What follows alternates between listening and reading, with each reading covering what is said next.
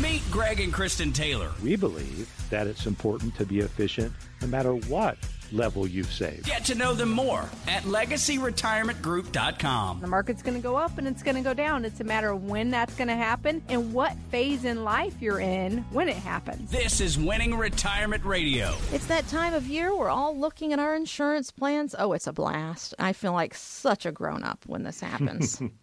have you guys been looking? And if you have, I think the annual cost of family health coverage at work it rose 7% this year to an average of nearly $24,000. That's according to KFF's Employee Health Benefits Survey. We just got our renewal went up 29%. What a wonderful Oh, renewal You it must have opened that mail. I did. Didn't give it to me yet. I didn't want to discourage you. Greg's funny. He's got to assert his power every once in a while in open mail. Because I do all that for our household and for our business. Yeah. But if I'm not around and the mail comes in, he's seen piddling with it. And then he always does something incorrectly. I have a certain way I do mail. so it's not wrong. It's just not the way you would do it. Right. So I put it with the envelope and then I paper clip it and put it in order of when things are due. And then when I get it, it's all whopper jaw. There's Whopper jaw. sometimes sometimes there's envelopes missing, sometimes it's out of order, it's backwards, mm. sideways, upside down. I have a way I do it. You've got mail. Decently in order. Oh, I see. you guys are so cute. I love it. And I forget, how long have you been married? Let's let Greg answer first. Long no, no, enough no, no, to no, no. realize uh-huh. that no matter how I do it, it would be wrong. Kristin, you give me the number. Did you You're stall the long enough to give the number? What number? How long have we been married? How long we've been married? Let's see. Doodly, doodly. okay. We've been married 12 years. Flash forward into the future when you're pushing 50 years of marriage and let you know that my mom and dad still argue about the mail. So good luck on that. still happens. Oh my. I have found something online that poses an interesting question. What qualifies someone as being wealthy? Back in the day, it was watching this TV show and going, huh, okay, caviar. What was it, Greg? Uh, champagne wishes and caviar dreams. That's it.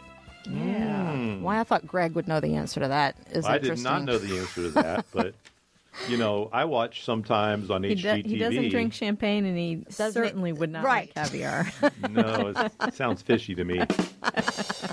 but I do like watching the HGTV show My Lottery Dream Home. Oh, I've seen that.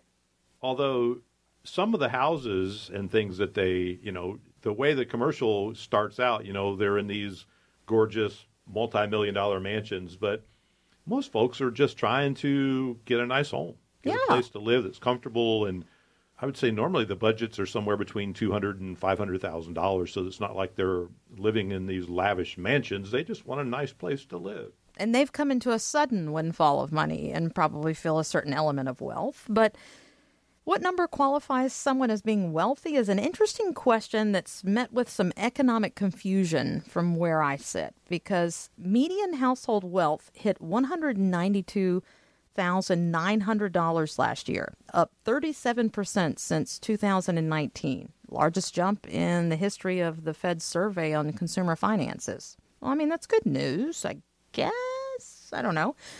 But Yahoo Finance points out that inflation happened to hit a 40 year high. What was it, maybe a year and a half ago? And this year, interest rates are their highest in over two decades. A lot of people used to think a million dollars was like that, oh, champagne wishes, caviar dreams, everything's going to be fine number. Well, in 2019, a million dollars was a million dollars. Today, it would cost $1.2 million thanks to inflation. So we got inflation, interest rates, a weird economy. What is the number that people feel makes them feel wealthy then? You know, that number is all over the place, to be honest. And Kristin and I have the privilege on a regular basis of meeting with some really blessed people, some people that have worked hard, saved well, and now they're millionaires. But I don't think any of those folks, to the way I view it, feel like they're wealthy. Well, and I agree, Greg. And what's interesting is we could almost do a case study. What's interesting to me is sometimes the people that think that they're the least wealthy are actually more wealthy than someone on paper who has over a million dollars because I'm thinking back to a couple years ago to a lady that met with us in our office and she had just over 1.5 million dollars saved and she had a house here in town and a house in Florida. Both homes worth over a million dollars. Mm-hmm. Um, one still had a small mortgage on it, and she was paying what was it over forty? Do you know who I'm talking about now? Mm-hmm. Over forty thousand dollars a year in property taxes, along with other expenses. She lived a pretty high lifestyle, I would say, hmm. based on comparatively speaking with other families we met with. Single lady. And then I can tell you 50 stories of someone that's walked in our office that had maybe $500,000 saved, lived in their original home that they purchased in the 1980s, and that was, you know, not costing them anything, hardly maybe $10,000 in property taxes, mm-hmm. and live on $30,000 a year all in. Yeah. Right? Mm-hmm. and they might have a pension along with their 500,000 and those people actually had more cash flow, more money available to them than the lady with over a million dollars hmm. because of how she lived. So it really depends on the family and what the circumstances are and, and the overall view. We can't just look at money in the bank or money in the investment account. We have to look at the whole picture. You do. And you know what's interesting is the problems that we have to incur in life sometimes are based on how much money we've saved. You know, Yeah. Kristin and I have met with families that have saved over $20 million. Hmm. And those problems are more unique because now you have an issue of federal estate tax hmm. and what that might look like. And so th- those taxes aren't going to devastate them financially while they're alive, but they can devastate their heirs when they're gone. Mm-hmm. And those are, I mean, that's a big tax. That's, you know, over 40% that you're going to pay right off the bat on anything uh, that's over the federal estate tax limit, which right now is, you know, around $12 million. So, I mean, that, that's a big exemption. So the average family isn't affected by that. But those who are truly wealthy, they've saved $20 million, $30 million, $50 million, $100 million. Now they've got huge tax problems that the rest of us don't have. And I know those that, that haven't saved as much are thinking, well, what, you know, I'd sure love to have that problem. Yeah, because according to the article, Greg, it said 2.2 million of the thousand adults surveyed. That's how much they think they need to have as a net worth to be considered wealthy. Would you agree with that? Well, I don't know that I would say that if I saved $2 million that I'd feel wealthy, but I would feel blessed. Hmm. Okay. Now, with that, on a weekly basis, we meet with families who've saved over $2 million, and their number one concern is that they have enough to maintain their lifestyle and not outlive their money. Even those who've saved a couple million dollars are still concerned that they don't outlive their money and they can maintain their lifestyle. The number one question we get from each family, no matter how much they've saved, have we done enough? Hmm. Have we done enough? So it doesn't matter if you save $5 million, if you save $500,000. How do you get that confidence? Well, this is something I've discovered through the process of working with these families that when we do testing, testing provides for each and every family clarity. Mm-hmm. They can see where they stand. And then that clarity helps produce confidence.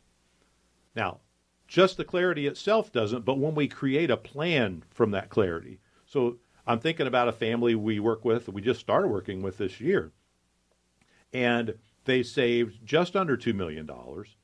They needed an additional $50,000 per year to maintain the way they wanted to live, on top of both Social Securities and a small pension. Okay.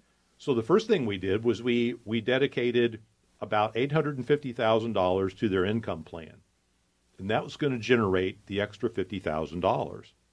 That left roughly one point one million dollar to grow in what we would call the growth bucket. Right, that's the mm-hmm. What we've set aside for long term growth to, to maintain the cost of living with inflation and all those things that go along with it. And when it was all said and done, after we tested it, after we put together a plan, and after we implemented, they both said, you know, Greg, now we feel confident that we're not going to outlive our money. In retirement. Connect anytime at legacyretirementgroup.com. Greg Taylor is an investment advisory representative of Legacy Advisory Network LLC, a registered investment advisor with the state of Ohio. The firm only conducts business in states where it's properly registered or is excluded from registration requirements. Legacy Advisory Network LLC and this station are not affiliated. The investment ideas and financial vehicles discussed here should not be considered to be personalized investment advice, nor are these recommendations to buy or sell any particular investment or product. The information should not be considered tax or legal advice. Individuals should first consult with the competent tax, legal, accounting, and other professionals regarding the applicability and the suitability of any investment ideas. Past performance is not guaranteed of future results. Investments will fluctuate and when redeemed may be worth more or less than when originally invested. Any comments regarding safe and secure investments and guaranteed income streams refer only to fixed insurance products. They do not refer in any way to securities or investment advisory products. Fixed insurance and annuity product guarantees are subject to the claims paying ability of the issuing company.